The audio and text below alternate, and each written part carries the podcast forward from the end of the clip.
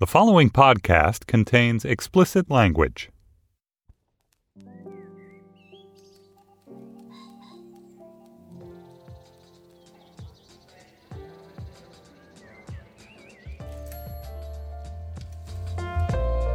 I'm Stephen Metcalf, and this is the Slate Culture Gabfest Will You Be There For Me edition.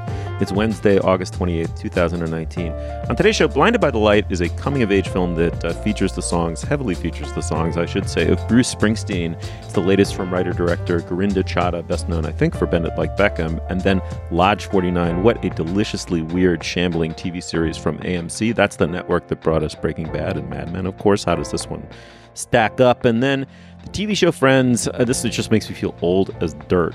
The TV show Friends turns 25. And joining me today, of course, is the uh, deputy managing editor of the Los Angeles Times, Julia Turner. Hello, Julia. Hello.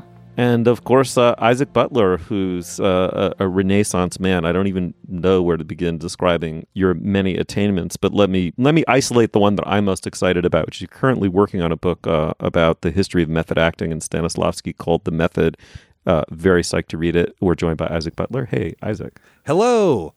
The memoir Greetings from Bury Park, that's B U R A Park, Race, Religion, and Rock and Roll, was by Sarfraz Manzoor.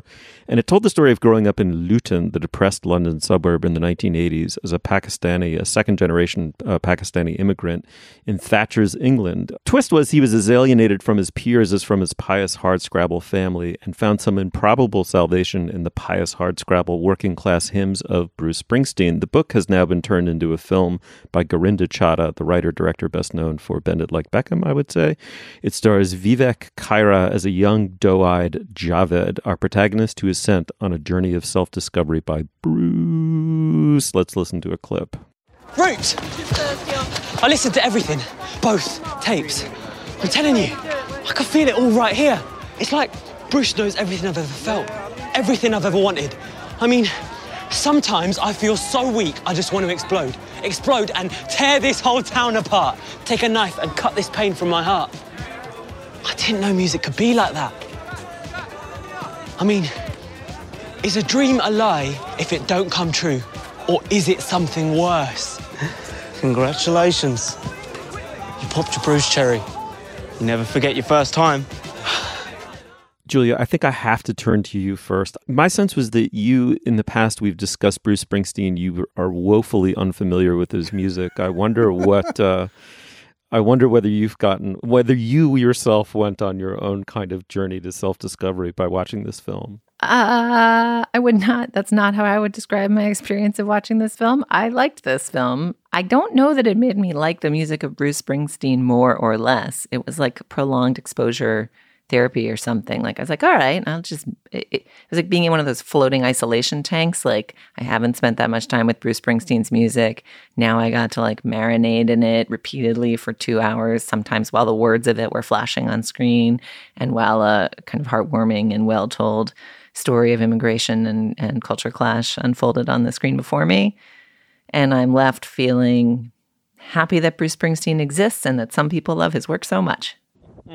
um, what'd you make of the movie? What I made of the movie? I mean, I think I just said what I made of the movie. I thought it was good, sweet, told a familiar story with fresh insights and deftness and an admirable sincerity. I want to know what you thought of the movie. You're the one who's the Bruce obsessive. Who cares what I think of this movie? I will say one thing first, though, about my screening of it. So I went to see it at like a 10, 10 p.m. showing in a vacation town the theater was absolutely dead empty when I got in yeah. there at 9:55 just totally totally empty eventually like three or four 20 somethings came in and sat in the back and then a couple seemingly middle-aged couple uh, as I say that, I'm realizing I was in a middle aged couple. These people are slightly older than the version of middle aged that I currently am, but also middle aged, um, sat directly across the aisle from us, like as close to us as you could possibly sit without being in the same row. And then the man of the couple just sang along to every single Bruce Springsteen song in the whole movie for the whole showing. And I just kind of imagined to myself that it was you, and it made me like the movie even more.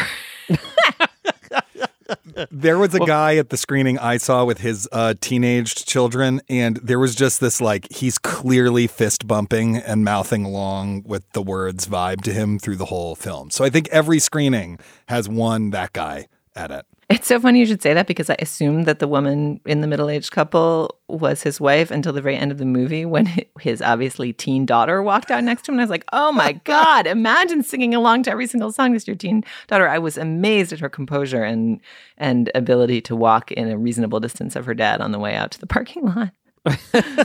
okay, well there there is that one guy in uh, every screening of this movie, and that one guy is me. I'm actually going from theater to theater. Uh, you know, I, well, it's like putting on a beard with spirit gum to like uh, gluing a beard onto your face so you can't be recognized at one screening, and then another you go in a wig. Okay, as this show's token Bruce Springsteen fan, I'm going to have a lot to say about this movie. But first, Isaac, I got to know what what did you make of this, just as a as a film? Uh, so it's an incredibly genuine and sincere movie, and it's a full throated endorsement of the power of art to reach across barriers and help us feel more alive and less lonely and help us find ourselves. And so the fact that I disliked it feels a bit like kicking a puppy, but I like, I really just thought on a basic, particularly writing level, the movie has some some serious just kind of like artistry problems. The I just thought the screenplay lays everything on so incredibly thick. Mm-hmm. And that on a directing level it does not ever commit to a vocabulary or set of rules about how it's going to integrate the music into the film in a way that I, I, I just sort of ultimately felt like it, it was like a, a, draft of a movie that would have been much right. better. Like it felt like right. a undercooked version of a really good movie, if that yeah. makes any sense. Like there's all the materials are there for a good movie. And I, I, I really love Bend It Like Beckham, you know, one of the director's earlier films. I just didn't think it quite came together. Yeah. I mean, this segment feels like a referendum on my character. So let me redeem myself a little bit by saying upfront movies shouldn't be puppies. Like you should be allowed to kick responsibly kick a movie um, and the fact that when a movie does feel like a puppy and you don't want to kick it the movie has failed so isaac I'm, I'm with you on that one. This movie's not a success. Let me back into my opinion a little bit by saying that I st- uh, like Bruce Springsteen was a revelatory, you know, intercession in my early ad- adolescent life in roughly 1977 and 1978 when some of the music that's featured in this movie was first made.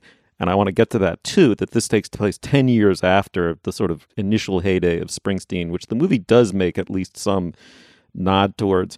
But, uh, you know, I've sort of grown up with Springsteen. He's stayed with me to the extent that I am just a kind of tiresome middle aged white cis hetero boomer i still kind of like him but over time it's occurred to me you know it's really come home to me that springsteen is great in spite of himself that the tendency to bombast sentimentality you know very broadly telegraphed musical signals and all of it designed to be honest to, to achieve a kind of rock star like an ordinary man turning into a rock star before your eyes a superhero rock star before your very eyes is the is not even the subtext, sort of the text of most of his songs in a way.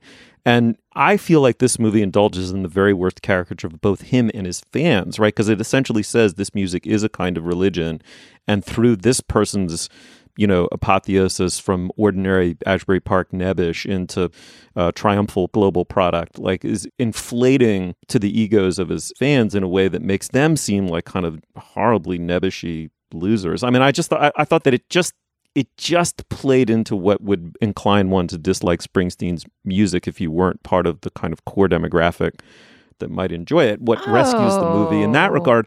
No. I just think you're I think you're displaying like self-loathing Springsteen fandom here or something, but fin- finish the thought and then I will chime in. Well, no, I mean, what rescues that is that, of course, there's this demographic leap, which says, well, well, it's not even so much that the music is universal; it's that these other social circumstances of being stranded and reviled for being the Muslim other in a, you know, in Thatcher's England, would make you open to this music as a salvific force. I thought that that part of the movie I went with. I mean, I thought that that was the most interesting. But Isaac, you're absolutely right. It, it's very underwritten. It comes across as like, let's just get on paper the broadest first draft of a movie like this, and then we'll refine it, subtilize it, and move it in the direction of real life and real people. And they and it's like that latter step they never took.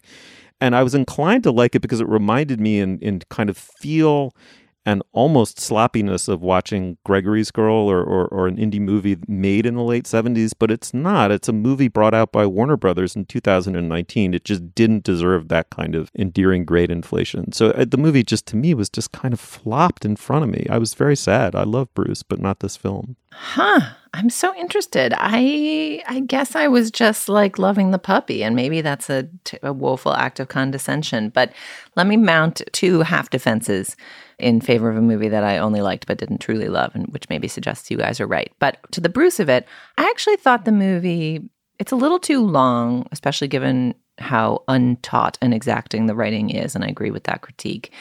But when I kept thinking through like what would I cut, which scenes would I cut, what subplots would I cut, what characters would I cut, I found that like the funny ancillary discursive bits were often the best. There's a moment where in exchange for his sister's silence about his dalliance with a girl in his class, he escorts her to a daytimer, which is sort of a playing hooky from school South Asian dance-a-thon during school hours so that these second generation immigrant kids can participate in a feeling of wild youth that comports with what their immigrant parents expect. And like that scene was so great and specific and and I just loved that moment and it was sort of an extra 11 minutes in the film or whatever that you didn't necessarily relish when the clock kept striking forward. But I, the, the specificity and the particularity of some of the scenes and moments and characters, I, I enjoyed a lot.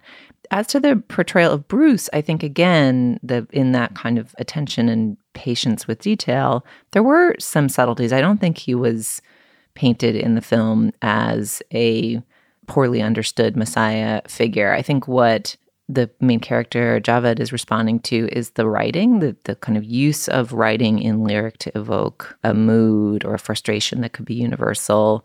And I feel like it's a response to writing, to lyrics. There's also, I think, quite pointedly, a scene where Javed watches a documentary about Bruce Springsteen in which he expresses that he's thinking about some of the travails of his sister and her husband uh, as they suffer economic hardships. So I think it's, you know, it, it's less about how did this guy make himself into a star? And stardom is what you want and art gives you stardom then oh, yeah, no, here's no, someone no, who cares about this type of story understands that these experiences are painful and worth singing about worth paying attention to worth writing about. That felt to me like a smart and interesting thing to articulate about springsteen's career and, and not a totally broad brush one. And I guess the second thing is the thing I said in in route to setting this up, which is just the attention to this particular moment in British history and the specificity of this world of the relationship to this factory plant of his mother's sewing of the dynamic within the family of the mm-hmm. dynamic within the siblings of the dynamic within the community there was just kind of a patience and attention to it that made me feel I had spent an interesting couple hours staring at a screen. Like I did not regret the time I spent on this movie, even though I didn't love this movie. Uh, Isaac, I'm going to get back to you in one sec, but quickly, I think you put your finger on what was absolutely the best scene in the entire movie, which is that he discovers this whole other side to his sister. He's not the only one hiding a semi-assimilated, you know, self that yearns to be something other than what his, you know, parents hope for him and the daytimer scene is just magnificent but it also pointed the way to what wisdom the film had isaac i think because in the middle of this they're dancing to to what sounds to my ears to be uh, some kind of uh, south asian club music. And in the midst of it he puts his um, walkman uh, headphones on and begins to play springsteen. And this is the only thing that will make him feel comfortable there. And at that moment the movie isaac seemed to be to be achieving self-awareness about what this music was. Because it's not only a means of midwifing his his own future self who's going to be a writer as we sort of know going in. It's also a shield and a way of not even being present to peers of his who have the same misgivings and longings and in in the I don't want to give anything away but in the sort of climax of the movie a speech is given by him that indicates rather equivocal feelings about the role this music has played in his life yeah, and can I can I honestly say I cried during that speech. Uh, as did every all seven other people in the movie theater that I was in. Just started crying in the middle of it, and it's the very kind of film cliche moment where a character has prepared remarks and then they set them down halfway through and then tell the screenwriter's point of view into the microphone. And so, you know, at first I was just like, "Ugh, I can't believe that's what we're doing here. But then that actual speech I found deeply moving because I think one thing that those of us who were teenage culture obsessives of one kind or another, you know, as we grow older, we get a more equivocal, you know, view on that. Um, there's a great essay collection by Jonathan Lethem called The Disappointment Artist that is very much about that, about coming to question the role that culture has had in our coming of age, even as it was so vital to that coming of age.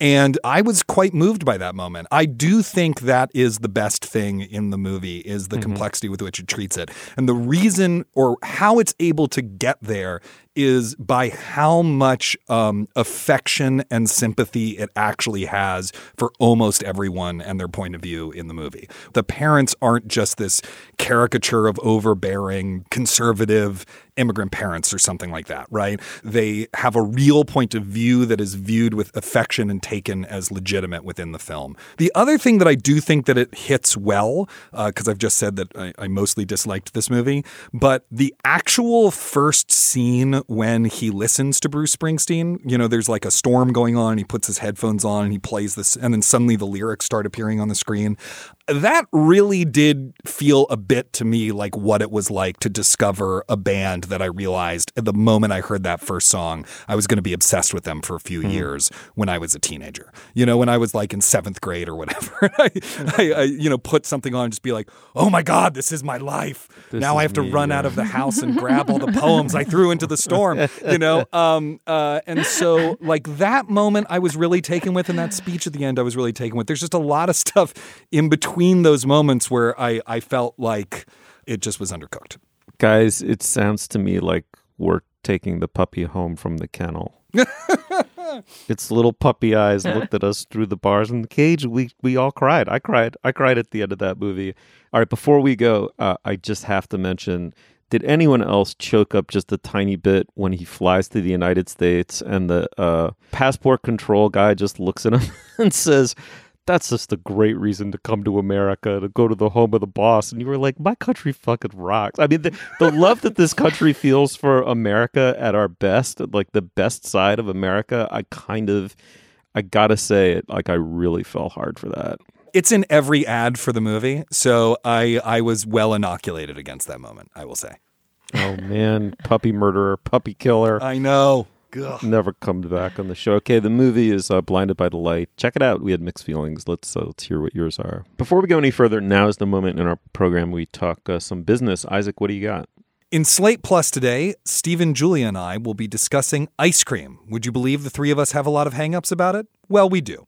To hear segments like that and to get ad-free podcasts, sign up for Slate Plus. Slate Plus is our membership program and is a great way to support us. For just $35 for your first year, you can help cover the cost of producing the Culture Gabfest and your other favorite Slate shows.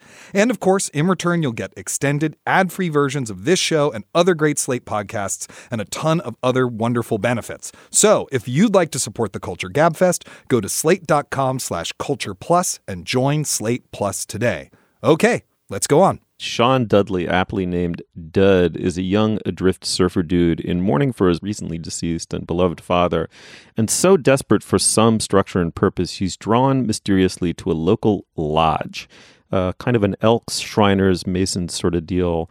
I feel like this place can help me is about uh, the best he can do to articulate his instinct to join the Order of the Lynx. This show is very strange, very enchanting. Uh, it's the Big Lebowski by way of the crying of Lot 49. And it has us continually wondering uh, is the world filled with signs and wonders, or is it just a hopeless, enemy filled mess? Let's, uh, let's listen to a clip.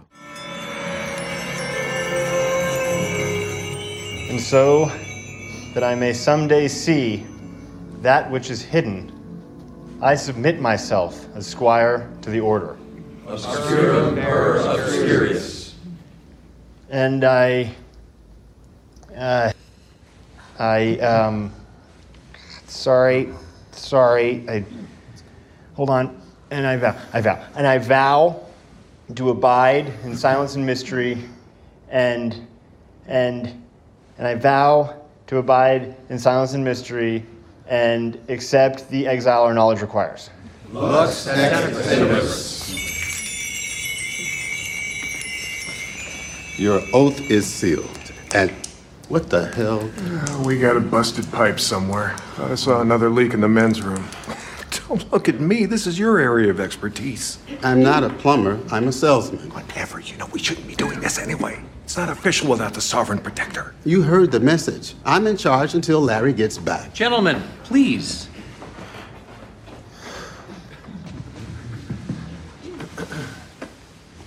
Your oath is sealed and your path is waiting. Arise. Isaac, was this a show that you were familiar with already, uh, or or did you watch it uh, as homework for our show? No, I had already seen the whole first season because, like, Whoa. six months ago, Dude. maybe, Laura Miller was like, You have to watch Lodge 49. You're going to love it. And Laura, of course, wrote a very great piece about uh, the show that is, is on a website called slate.com.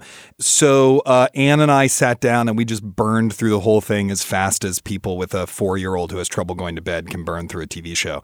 I adore this show. Uh, I think it's sort of, you know, mixture of Byzantine plot symbols that may or may not mean anything and kind of low stakes hangout is uh, it's just a vibe I want to spend a lot of time with. I love the characters. I love the actors. I think there's something really fascinating going on with its tone that it's about sort of pretty heavy stuff. It's about depression and having no money and, you know, the best days of your life being behind you and the failure of America's promise in the post industrial moment.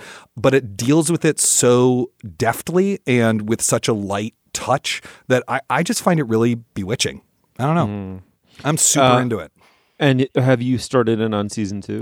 I have, yeah, yeah. I did not watch this week's episode, which was the night before we we taped the show, but I, I have seen the first uh, two episodes, which uh, definitely sort of keep pushing this uh, madcap uh, story of these characters searching for meaning, you know, even further, and also have a lot of Man of La Mancha references in it, which I'm always here for.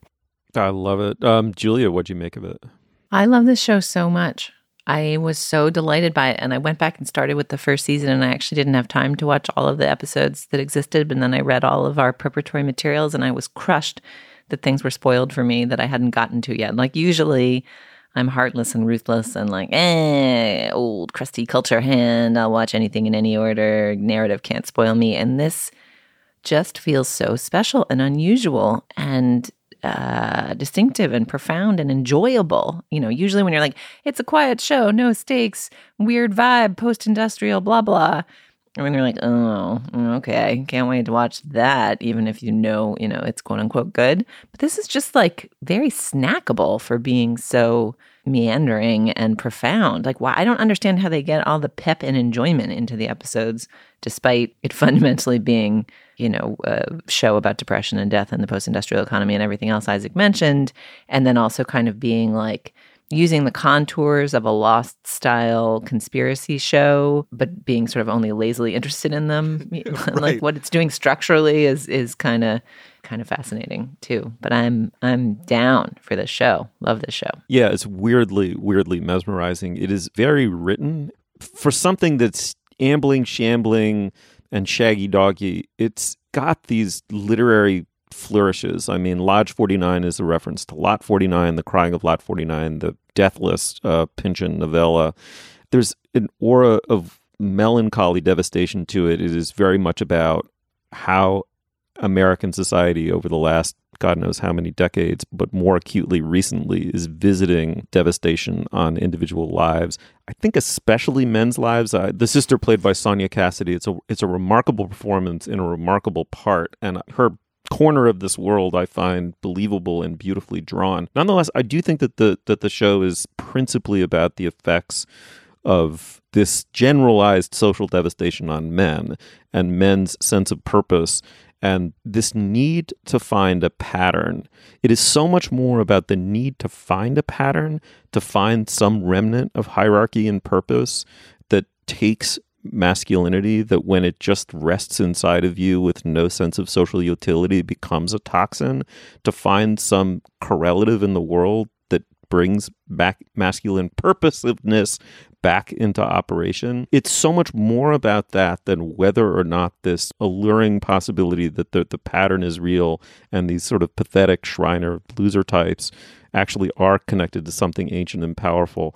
Like it's so much more about the yearning for pattern than it is the the the kind of Da Vinci Code, juvenile Da Vinci Code preoccupation with whether or not the possibility that these Shriners are actually an ancient order of Templars. That uh, you don't. It, it's like you don't really. It's funnily enough, you I can't imagine it being spoiled in a way. But I should say I'm three hours into season one, and absolutely refuse to do my homework and watch at least a little bit of season two because I want to watch the whole thing consecutively. Uh, Julia, I'm completely 100% with you. I just cannot have anything about this delicious, weird, lazy, sharp smorgasbord snatched out from under me. So I'm, I'm only I'm only on episode three of season one, but I'm completely captivated. I think you hit on something there, Steve, which is that you know the the way that its plot works on you, the viewer, is the way the lodge works on the members mm-hmm. of the mm-hmm. lodge. And nice, I think yeah. that's kind of the secret for why it's so compelling. It's like you sort of know the stakes of the plot, which is, I should say, the plot of the show is pretty Byzantine. Like it goes a lot of really complicated places. But um, the stakes, weirdly, you sort of know that the payoff is going to be both delightful, but also not what it's promising at the same time. You know that that that somehow what you're going to discover is going to be both lower key and mm-hmm. far weirder than yeah. what what a normal show with this plot would give you. And that's sort of that like yearning for that that it inspires in you the the viewer I think is really reflected in right. what the characters are doing. Right. Like why do I want this to be true? Like why do I want this to link up to something deep, mythic and ancient? Like what like why can't I just enjoy this as a you know weird meandering fable in Long Beach, California with no ultimate point. I will also say that I think, you know, one of the other reasons why why it works is just its visual sensibility and its direction and in particular its use of psychedelia in the soundtrack is I, I just think it's very compelling. There's just like not a lot of shows where like that's the vibe they want to skate out on, you know, mm-hmm. as opposed to like everything being darkly lit and people whispering into their microphones and you know talking about how we're going to overthrow the president of the United States or whatever right? It's it's it really is refreshing to see something in a serialized drama that's going in the totally opposite direction we also we gotta shout out to uh, the character Ernie Fontaine. Just strikes me as one of the great enduring characters in the making in uh, TV history. You know, he's the he's he's black. He's a plumbing salesman. He's just the heart and soul of the lodge as we get to know it, and just a remarkable performance from the actor Brent Jennings. I love your theory that it's about the confusion of masculinity, Steve. I mean, I still have have more to watch to fully evaluate that, but I think that's interesting. And I have to say that your analysis there reminds me of our mutual analysis of Magic Mike, which I think we both read as like a searing portrait of the economic dislocation of the American male in the late aughts. And I'm not sure our reading has become the you know, the enduring iconic reading of that film, but I stand by it and believe it is correct. Um, and perhaps this show can be in the Magic Mike camp of uh, thoughtful studies of American masculinity. But I'm also curious. I mean, I would say my one reservation about it is just get, it, it's gotten my hopes up. So Isaac, you know, does it deliver? Does it wobble? Is it a sure arrow, true and direct to the center of the target throughout? Is it meanderingly taking a moment to find its tone? How how does it pull off uh, what it's delivered so far? Oh, I mean, I think it is. Uh, sorry, I'm just laughing thinking about some of the stuff y'all have coming as you keep watching. I I think that at least in terms of its first season and the first two episodes of the second season, it is absolutely sure of itself and clear about what it is doing, right? But what it is doing is not the same thing that a normal serialized drama is doing, in that, you know, it has this compelling, I think, as you put it, snackable, ongoing plot. Many of the episodes actually, is particularly in the second half, end with cliffhangers in the way that like a serialized TV show should. But then when you discover what's going on, it's not necessarily what anyone thought was really going on, but is also um, really delightful. And you're just like really happy to have the story go in this sort of weird new direction. It, it you know, the other two I think big influences on the show are the works of the Coen brothers, particularly The Big Lebowski, and the Charles Portis novel Masters of Atlantis, which is also about a lodge um, and weird conspiracies therein.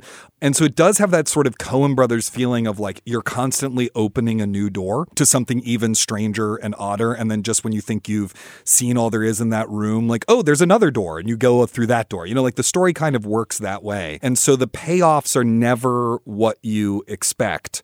And that to me is what what makes them quite delightful. And then in the second season, there's actually a, a, a, big ramp up. Like the second season starts with a scene of utter insanity that I won't spoil, and then has one of those six months earlier title cards. And like that's what the second season is going to be about: is how did these people wind up in this utterly mm. bonkers situation?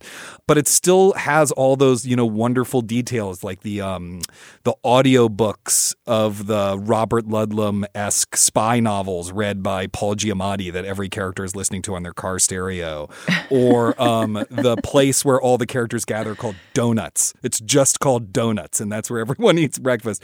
Or the horrible pawnbroker who somehow manipulates everyone into being in increasing debt to him. You know, all those grace notes are still there. So I, I think you're going to like where it's going. Mm, That is exciting. And your litany of references remind me of one more, which is the show Terriers, which we talked about on our show many years ago, which I, I, think that similarly show. was right and took it was set in Southern California and not in one of the more glamorous provinces and took, you know, kind of a, a hoary show template, in that case, the detective show, in this case, the conspiracy show, and then sort of lazed about it and used it to do something totally different.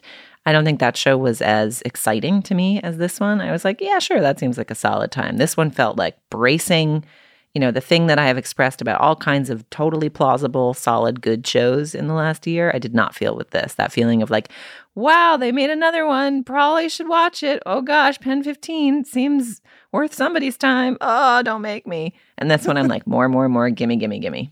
All right. Well, it's Lodge 49. Check it out. Tell us what you thought of it. Moving on. Will you be there for me, Stephen? Jesus.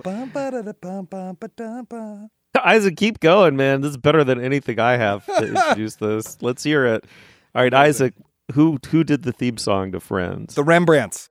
Oh my god. You are you a completist? Okay, so let me tell you, my Friends thing is that I will say I don't think on any objective level Friends is a good show. I have seen every Apparently no one does given our prep materials. I have seen every episode of Friends, some of them multiple times. It is inextricably linked though to being in my 20s and the end of college and moving to New York City and the relationship I was in then. And, you know, it is so tied into Sure. that time in my life that I remember the show extremely well, but I also have actually kind of like never revisited it since because it just is of that moment. You know, like my my distinctive friend's memory is going to visit my then girlfriend's parents in Kuala Lumpur.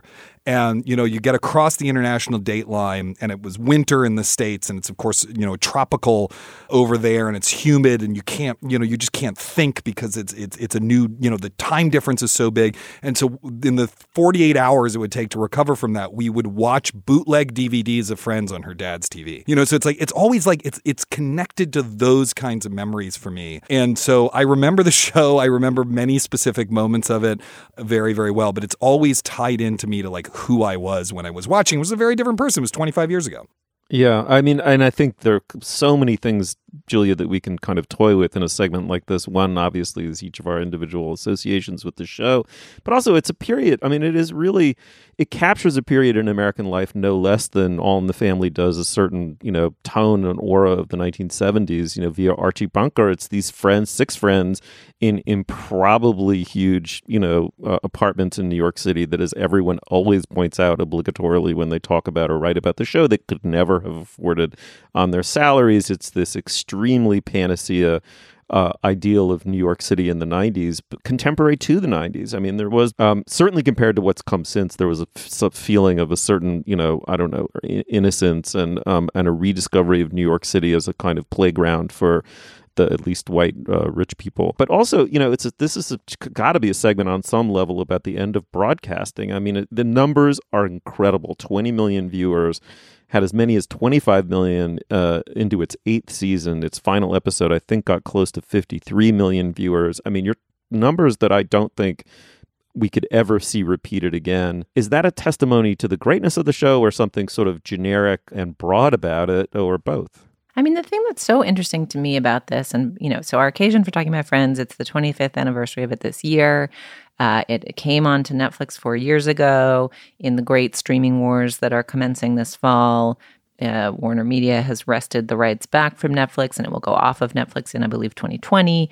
The companies that own the show are tired of propping up Netflix's ability to drive its own subscriptions with Friends and are taking it back as they launch their own streaming service. And the reason that matters is that Friends is a hit. It is a huge current hit in 2019 you know, based on everything we know about its cultural relevance, about who's watching it, about you know it, its various distribution platforms right now, as many people watch it as watch you know episodes of new shows that are considered relative successes, just because the total numbers that watch any given show have diminished so much uh, as we've moved away from broadcast. And the thing that I find poignant and fascinating about that is that there still is a big audience for the kind of bland, quote unquote, universality that Friends represented, right? There's this idea of like, it's just people hanging out. Does it matter that they have no friends of color? That Chandler is deeply uncomfortable with homosexuality in a way that sucks? uh, that the economics of it are unrealistic. It's just people hanging out, making jokes, being kind of enjoyable, uh, and you know, eventually coupling off in various dosy dos that are more and less plausible. And you know, people wouldn't make this kind of show now. However, it seems like there is an audience for this kind of show yeah. now. Um, but if you were to just make a show like this and put it out now on network television, it probably wouldn't find an audience because that's not where people go to discover shows en masse. And if you were to put it on a streamer, it's unclear that it would become as addictively snackable because this that sense of centrality and discovery and kind of the megaphone that you could put on a primetime release in the 90s is harder to do now. So it's not unclear to me that people shouldn't just be trying to make huge broadcast hits still. Those shows still do numbers and everyone's trying to make, you know, a prestige 10 episode Lodge 49 type of thing, which however much we laud it, there's just no world ever where a show like that has the kind of economic juggernaut success mm-hmm. of Friends.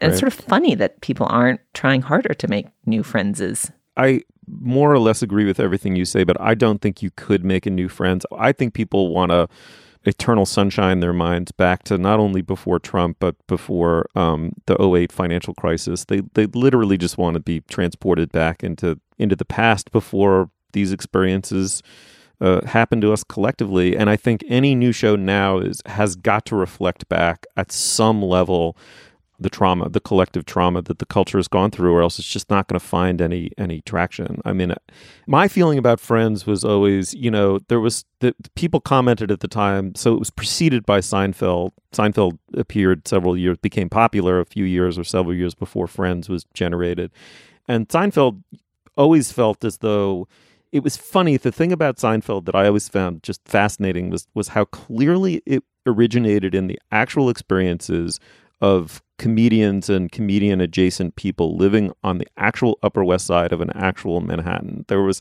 Larry David and Jerry Seinfeld had lived something that went into, you know, the germ that flowered as this ridiculous sitcom about nothing. So underneath its nothingness, you could tell was a specific biographical experience of people who had stayed in New York during the period when people fled it. That was another aspect to it too. It had shared some DNA with, with the Woody Allen of Annie Hall, like the people who wanted to go, who were ready to go down with the ship of Manhattan if they had to, because there was just nowhere else in the world to go. But at the same time, it had been expunged somewhat, somewhat considerably, actually, of its Jewishness, right?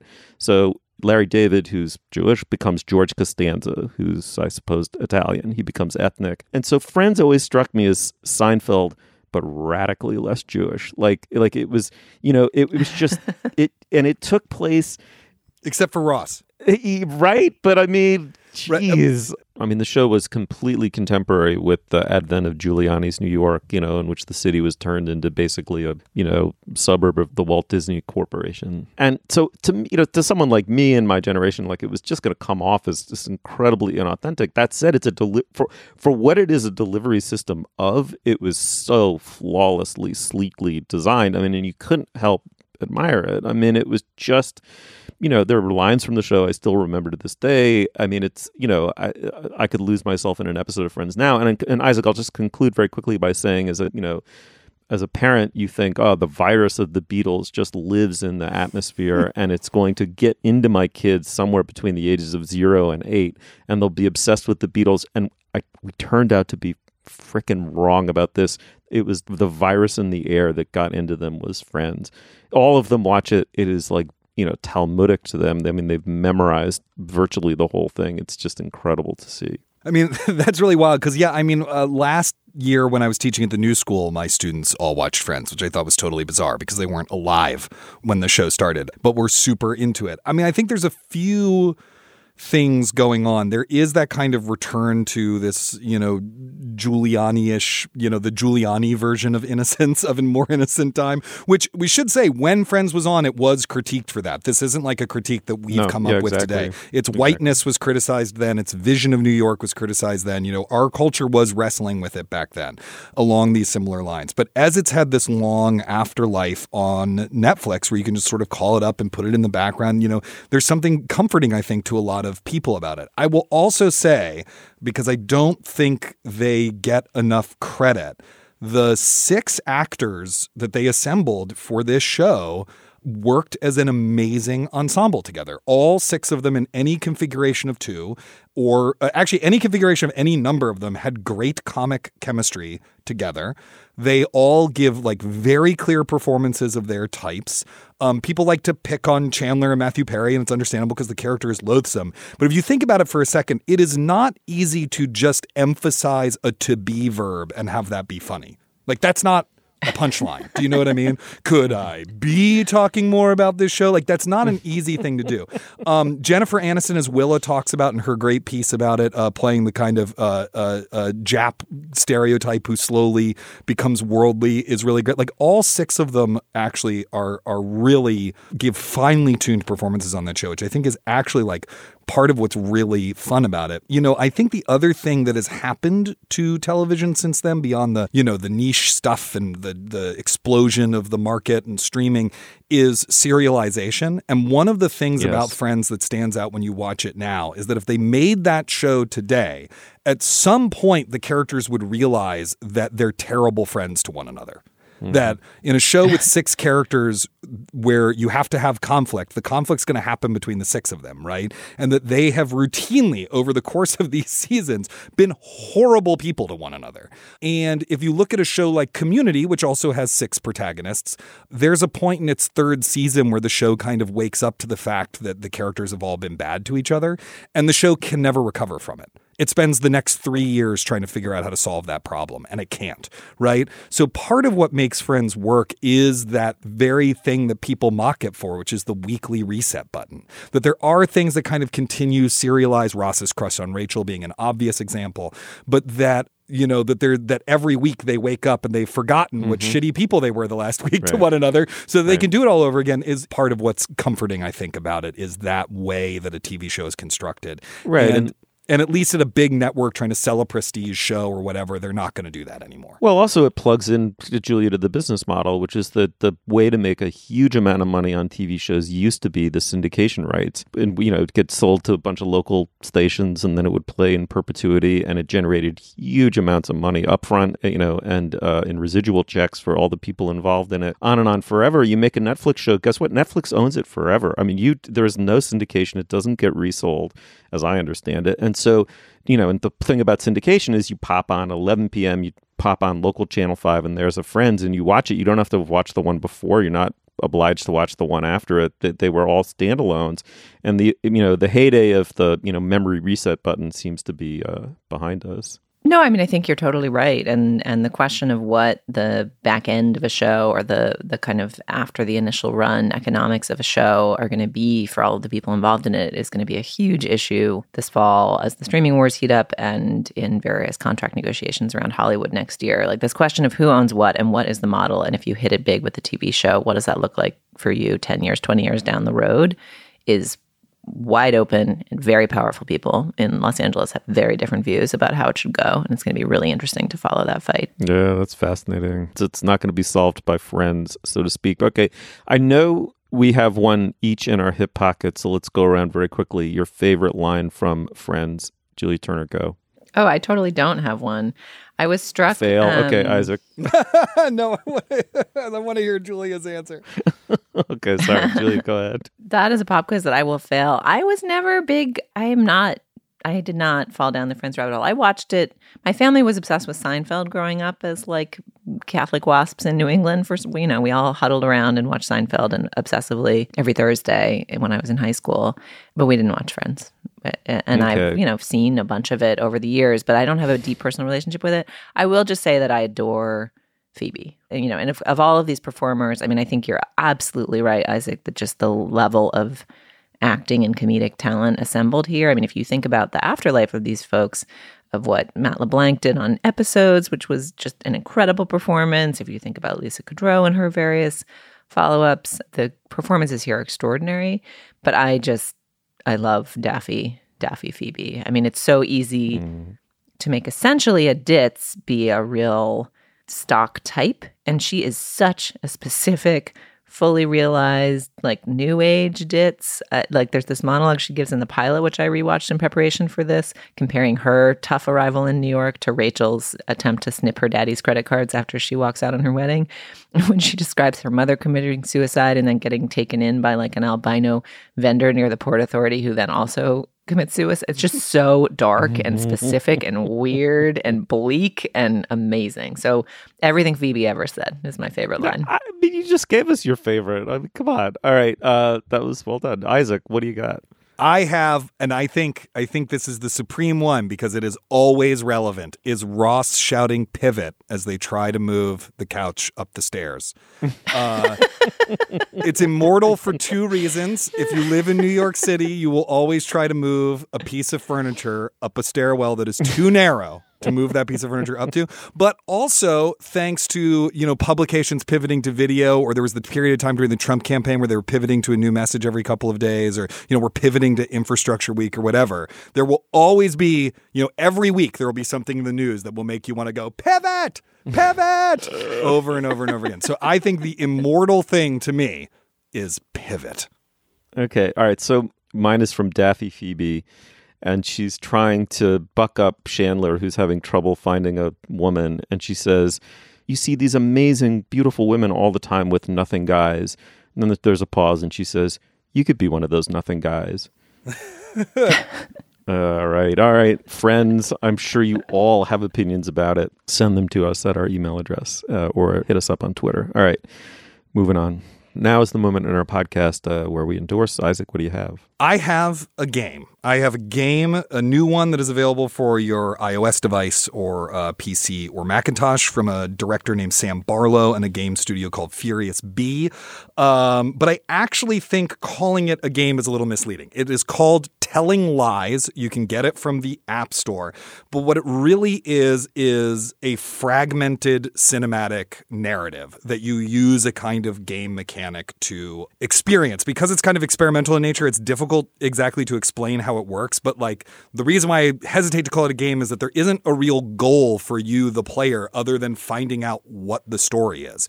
It has four protagonists an FBI agent played by Logan Marshall Green, uh, his wife, a young record store clerk, and a cam girl who intersect in increasingly surprising ways. And how you learn that story is there's a database of video clips. There's over 160 of them. I've by no means seen them all. And you can search this database by keyword, right? So you can search by one of the characters' names, but it will only show you the five chronologically earliest clips that match that keyword. And so you just by using these words, And as you watch each video clip, you'll figure out new words you want to search. You gradually make your way through all of these conversations and scenes until eventually this quite complicated and surprising narrative emerges that I will say absolutely nothing about. Um, one of the other fascinating things it does is often the scenes you are watching is like one half of a FaceTime conversation. You know, someone is talking into their phone or computer and you only get their half of it and you see their reactions to what's being said but you don't hear the other speaker. And then you have to kind of figure out, based on the things they said, how you can find the other half of the conversation in your database.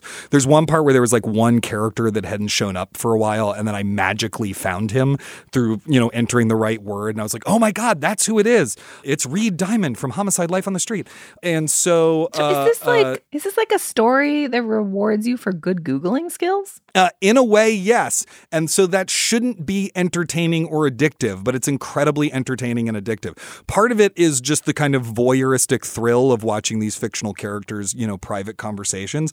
And also there's just the way that it makes you feel a little bit like you yourself are an investigator, you know, and then you get paid off with the, the payoff is just a story, but it's an interesting story with really uh, good performances from the from the core cast of about five or six people. I have to say that sounded nightmarish until I realized that it would reward you for good googling skills. It does reward it you for good like googling. It, yeah, it, it's what like a, platform are you on? Like, are you? Is this like an app? Like, what? Yeah, how, what I'm, is I'm, this? I'm playing it on my phone. You can play it on your phone. You can play it on your uh, your device. You can play it on your computer, and you so you can you know type in things to watch these these various uh, these various short clips. It's kind of akin to a little bit, I think, what Steven Soderbergh was trying to do with Mosaic, but it pushes the idea much much further, and I think is more successful on that front. Uh, yeah. So once again, that is Telling Lies from uh, Sam Barlow is the name of the director, and it's made by a studio called Furious Bee and distributed by Annapurna. Very cool. Um, Julia, what do you have? I am. I am like so intrigued and suspicious of that experience. I'm both attracted and repelled. That's the that's the emotional tension that carries you through the experience of playing it. Is that attraction Yeah, slash repulsion? Hmm. Okay, we'll see. Today, I have two endorsements for people visiting Los Angeles with children. The first is Metropolis 2, which is a work of art by Chris Burden at LACMA. Much of the things at LACMA are not on display as LACMA undergoes, this is the LA County Museum of Art, a very controversial renovation plan and is destroying an old museum and building a new museum that many people debate the qualities of. But in one of the buildings that is still standing, there is a thing called Metropolis 2, which is essentially like a gigantic set for toy cars. It's like a gigantic city built out of Legos and tracks and blocks and foam and it's just kind of gorgeous and uh, and I think every couple of hours they put a gajillion cars into it. They get lifted by pulleys to the top of the system. I mean it's like a it's the size of a whole room. It's probably the size of what Monica Geller's apartment on Friends should have been. And then all of these cars rattle and ricochet around this incredible, beautiful contraption. And, you know, I took my kids to this thinking, you know, having heard about it, knowing it would be fun, thinking it would be fascinating, good for them, fun for me, you know, whatever. And it was, in fact, all of those things. And my children were completely entranced and they wandered around and looked at it from all angles. And you can go up high on a viewing platform and down low and get close. But it actually is kind of a profound work of art about urban living, I think, too, and really interesting to view in the particular city that is Los Angeles because it is entrancing, exciting, energy inspiring, but also very, very loud. There is this kind of cacophonous racket as everything zips and rattles around.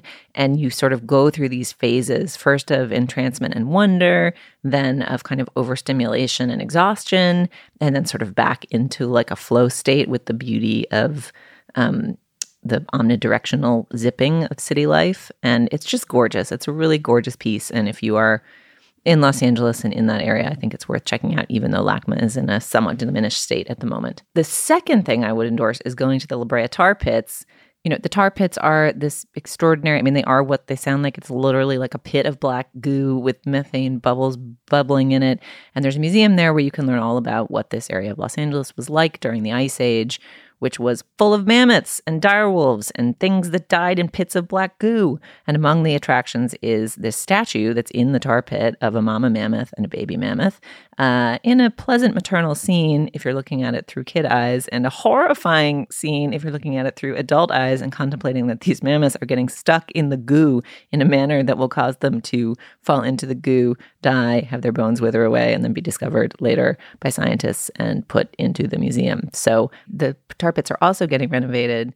They might move the mammoth. They've got three plans for renovation, and among those plans are proposals to move the mama mammoth indoors. There is a great article on the Los Angeles Times by Carolina Miranda about the three plans. I believe not all of them will take the mammoth away from the pit, but uh, we shall see which one they choose. Visit it while you can.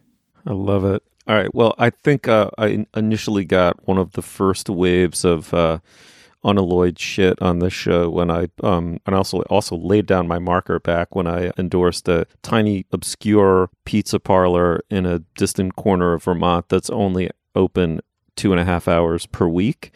And having returned to it this past weekend, I'd now like to re-endorse it. nice, double down. Uh, it's called Pizza on Earth and it's uh it's just so worth a pilgrimage. Don't do the Camino. Don't go see the relics of St. James and Santiago de Compostela. Everyone's doing that these days. Instead, flow uninterruptedly in body and spirit to uh, Charlotte, Vermont, or maybe it's North Ferrisburgh. I can't remember. Anyway, Google Pizza on Earth, Vermont, and you will find it. You sit on a hillside on a farm, and they make a glorious like burnt bottom pizza to rival anything you've ever eaten out of the ingredients of the farm. The reason it's only open for like an hour and a half or two and a half hours on a Friday night is that these people principally are running a farm, not a pizza parlor, but it is rustic heaven. And surely some of you drive from someplace in the Northeast to Montreal and pass through exactly this part of the world. Just pull over there. Just go on a Friday evening between I think it's something like five and something like seven thirty at night and get this pizza. Trust me. But also I'd like to thank the listener who emailed in and told us about a sh- very short piece of writing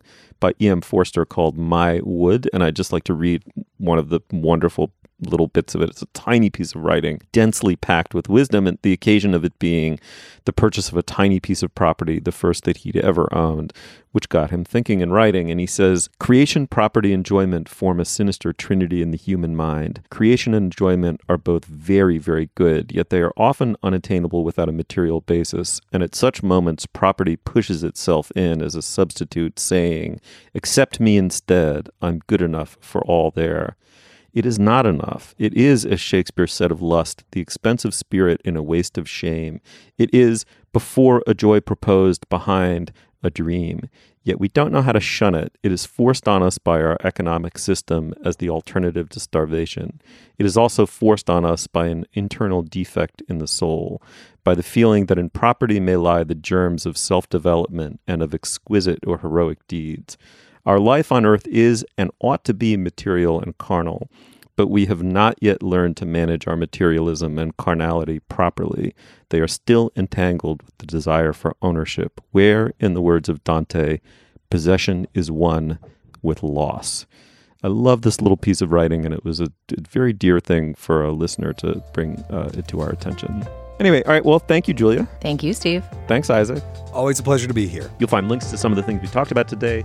That's at our show page at slate.com slash culturefest. You can email us, as always, at culturefest at slate.com. We love getting emails. We've gotten wonderful ones in the past few weeks. Or interact with us on Twitter. We like that too. Our Twitter feed is at Slate Cultfest. Our producer is Jessamine Molli. Our production assistant is Cleo Levin. For Isaac Butler and Julia Turner, I'm Stephen Metcalf. Thank you so much for joining us, and we will see you soon.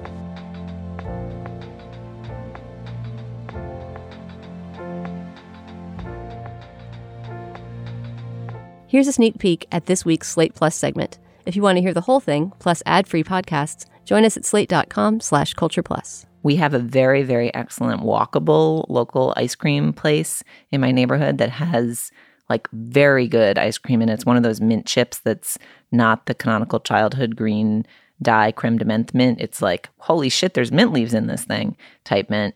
Or not actual mint leaves, but the taste of mint leaves. But instead of having chocolate sprinkles, they have cocoa nibs. Ugh, gross.